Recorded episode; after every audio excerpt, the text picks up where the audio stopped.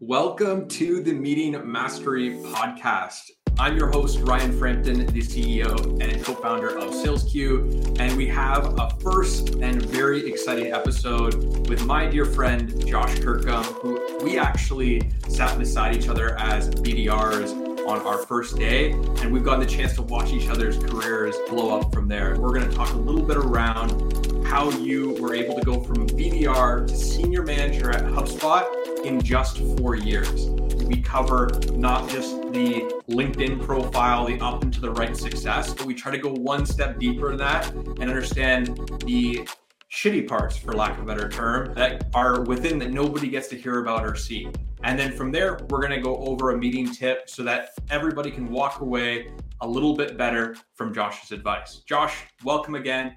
Super excited to have you on the podcast. Very excited to be here honestly, looking at some of the star-studded cast that's coming down the pipeline, I was a little bit surprised that I got the first invite, but you know what? I'm happy to take it just being a part of the group. But honestly, it's a huge pleasure to be part of this. The person that I competed with for the first couple of years of my career definitely deserves a seat here. Super excited. But why don't you tell us a little bit around your journey? I know you went from a BDR after having a strong career in also varsity sports, and then all the way up into management as well. Would love to hear a little bit more around what that journey was like. Yeah, I'm happy to dive in. I'll try not to talk too much about the varsity athlete thing because I don't know if many people actually care about that. But I think there's some cool tidbits in there that kind of led to, and honestly, some of the success I was very fortunate to see later in my career. Going into university, I used to play volleyball very competitively. I played through provincial teams, part of national teams, and I was very fortunate to play in university as well.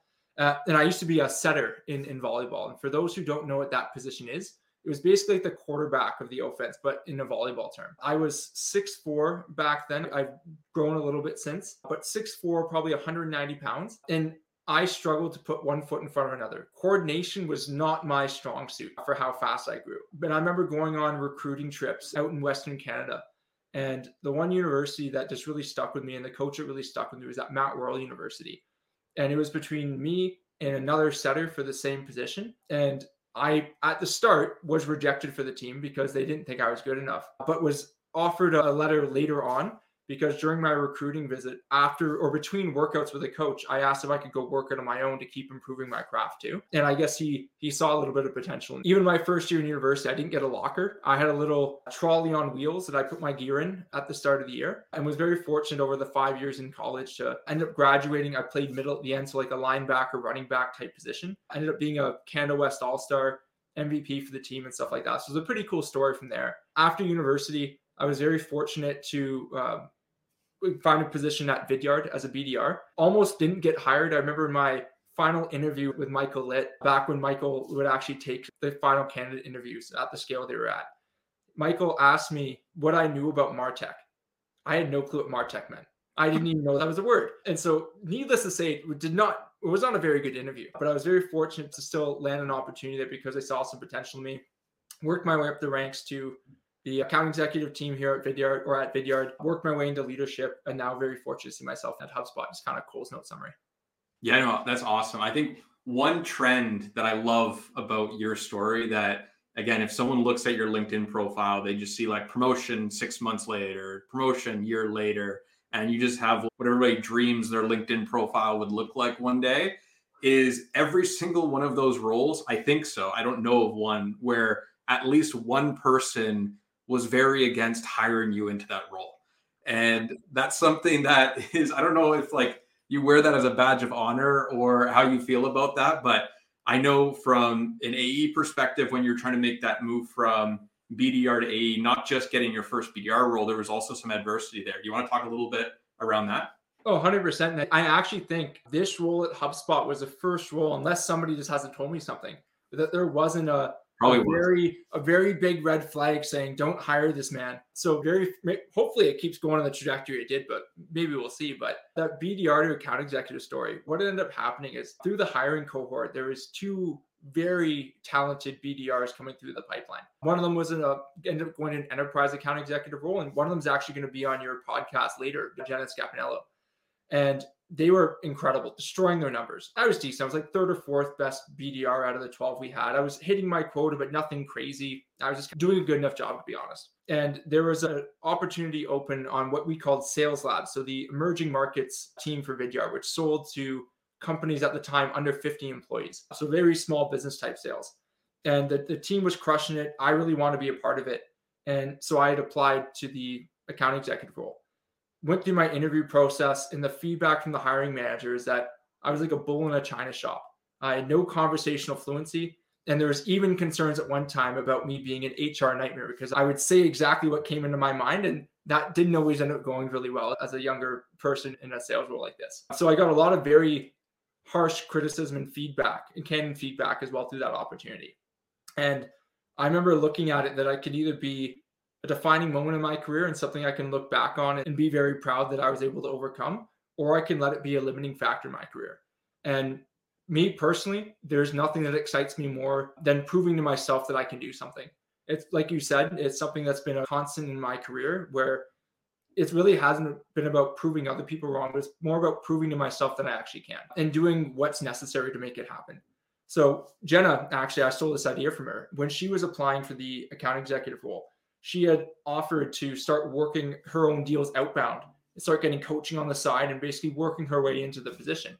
And I saw that worked incredibly well for Jenna. So I said, what could it hurt if I tried it? I, I wasn't off or gifted the opportunity with the same open arms. Jenna was a much more talented seller than I was at the point in time as well. But the hiring manager said, Hey, we'll give you a shot. And I was ended up being very fortunate that I closed a deal that was twice the the average deal size of the typical transaction in that team about three or two months into me. And so the next time where they were looking at an opportunity that to open up on the team, somebody else ended up turning down the role, which left a nice little opening for Josh to squeeze his way in there. First couple months were super rough, was nowhere close to quota, but I was able to get a lot of really good coaching along the way. And for my fourth month, till my 20th month before I got a sales manager. I doubled my quota every single month after that. Uh, so it ended up being a very good news story, but it was definitely not an easy sailing on the way up there.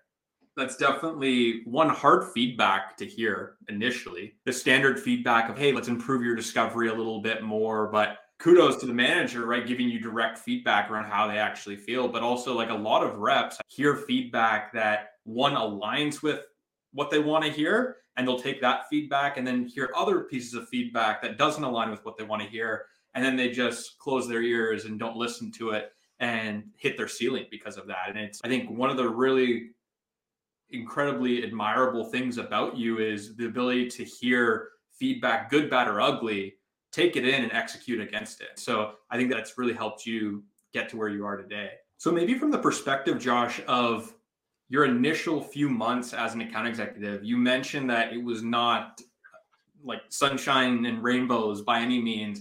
How mm-hmm. did you one get through that period of time without getting let go, like just straight up, and then secondarily, like actually get through to the other side and become such a, a successful rep? Honestly, the biggest thing that I could say is that I was very fortunate in the fact that I had maturity to focus on what was in my control. Um, and that's like the simplest way. And I'm happy to go deeper into it. But the way that, that the ramp worked at the time was a three month ramp period. So the first month was like 25%. Second month was like 70%. The third month was your full quota. I was very fortunate to hit my first month ramp. I had four months of pipeline to build into it. So incredibly, somehow I hit that, that 25% target. I missed my second month ramp by 70%. So I only hit 30% attainment. I think I, I missed my third month ramp by $100, but it still wasn't very good, especially as a ramping rep compared to the rest of the team as well. Yeah, uh, but the aspect that I really just tried to focus on was that I needed to prove to myself that if this is really what I wanted to do, that I wasn't going to let anything stand in my way from getting there. So, in all honesty, I went a little bit crazy. My focus was that if I wasn't great at selling, I had to be great at everything else to prove that this is where I or that I where I should be. So the mentality I took was that I needed to be the top of every single dashboard, no matter what, no excuses. If, if I could do that, it was only a matter of time until I was great. And obviously, there's a huge caveat behind that because it's not just quantity, there's a huge quality aspect to it as well. And that was part of the game I wanted to play. But the quick math I did in my head is my quota was $10,000 for argument's sake. It was higher than that, but say it was $10,000 a month. if I had a 5% conversion rate to reaching out to accounts to booking a meeting, I knew I had to create my quick mask in a suck, $20,000 or whatever worth of pipeline. That's not good math, but and so I just knew based on my current conversion rates, what was the work that I had to do. And then I just had to hold myself accountable to doing it.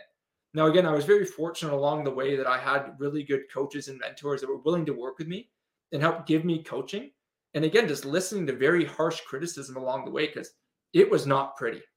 I remember when I started managing teams down the road, there was one sales rep that, that I was managing that was really hard on themselves through the ramp because they didn't think they were ramping fast enough. I got them to go watch one of my old call recordings that we had saved so that they can see what was possible too, seeing where I started to somehow getting to where I got to as well. Honestly, in the sense that if you want it bad enough, you can make it happen. They ended up being a very successful sales rep at Vidyard as well. But I think that was the biggest aspect of my mentality that I was very fortunate to have that ended up going really well for me. Just focus on what's in your control, be the top of every dashboard, and just make sure that you're actioning the feedback and the criticisms you're getting immediately. My goal is that if I got feedback at 10 o'clock, my next call, I was implementing that. And then I was sending that call back to my hiring manager to say, How did I do this? What can I change? And just, I don't know if this is the right term for being a glutton for feedback. I just wanted feedback and I wanted ways to improve and I wanted to prove to myself that I can make it work. Yeah, no, I love that. And it's really about not giving up, right? Just like keeping your foot on the gas and just going for it. And then from the leadership perspective, being vulnerable with your team, right? Like we've all sucked before.